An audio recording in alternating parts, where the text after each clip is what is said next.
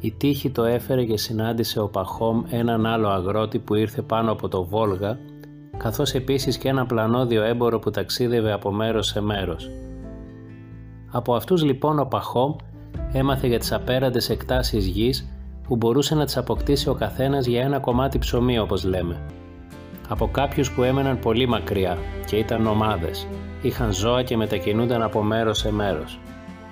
Αυτούς τους έλεγαν Μπασκίρς. Μια και δυο λοιπόν ο Παχόμ ξεκίνησε, ταξίδεψε και έφτασε σε εκείνη τη μακρινή γη.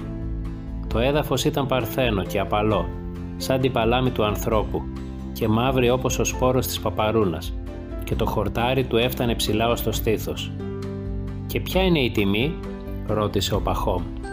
«Η τιμή μας είναι πάντοτε η ίδια. Χίλια ρούβλια την ημέρα», του απάντησαν. Ο Παχόμ δεν καταλάβαινε. «Την ημέρα; Τι είδους τιμή είναι αυτή; Πόση έκταση είναι αυτό;» «Δεν ξέρουμε να το υπολογίσουμε», είπε ο αρχηγός τους. «Το πουλάμε με την ημέρα. Όσο μπορείς να περπατήσεις σε μια μέρα. Όσο σε πηγαίνουν τα πόδια σου και αντέχεις για μια μέρα να πηγαίνεις, είναι δικό σου. Και η τιμή είναι πάντα χίλια ρούβλια. Ο Παχόμ έχασε τη μιλιά του από την έκπληξη. «Ναι», είπε, «αλλά σε μια μέρα μπορώ να προλάβω να περπατήσω και να καλύψω ένα τεράστιο μέρος από γη». Ο αρχηγός τους γέλασε. «Θα είναι όλο δικό σου τότε», του είπε, «αλλά υπάρχει ένας όρος θα πρέπει την ίδια μέρα να επιστρέψεις στο μέρος από το οποίο ξεκίνησες. Αν δεν επιστρέψεις στο μέρος από όπου ξεκίνησες, τα λεφτά σου είναι χαμένα. Εκείνο το βράδυ ο Παχόμ δεν μπορούσε να κοιμηθεί.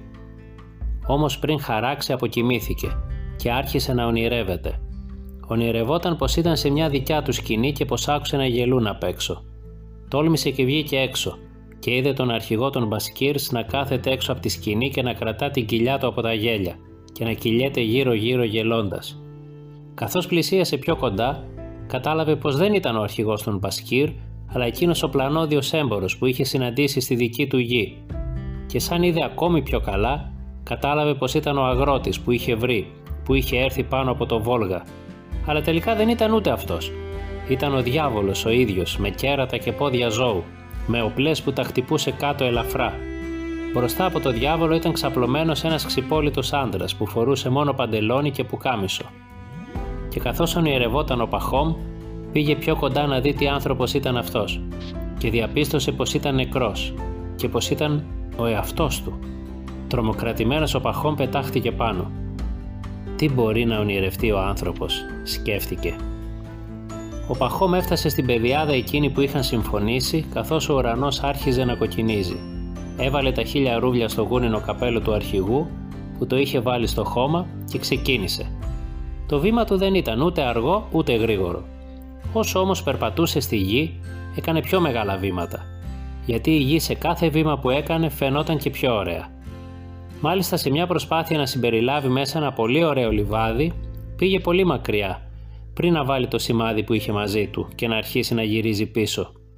Έτσι κύλησε η μέρα και τώρα βιαζόταν και περπατούσε πραγματικά γρήγορα κάτω από τον καυτό ήλιο που όμως είχε αρχίσει κιόλας να δει. Κατακουρασμένος, αφού έκανε κύκλο τέτοια μεγάλη έκταση, ο Παχόμ γύριζε πίσω στο λοφάκι από όπου είχε ξεκινήσει, περπατώντας με δυσκολία, σέρνοντας τα πόδια του.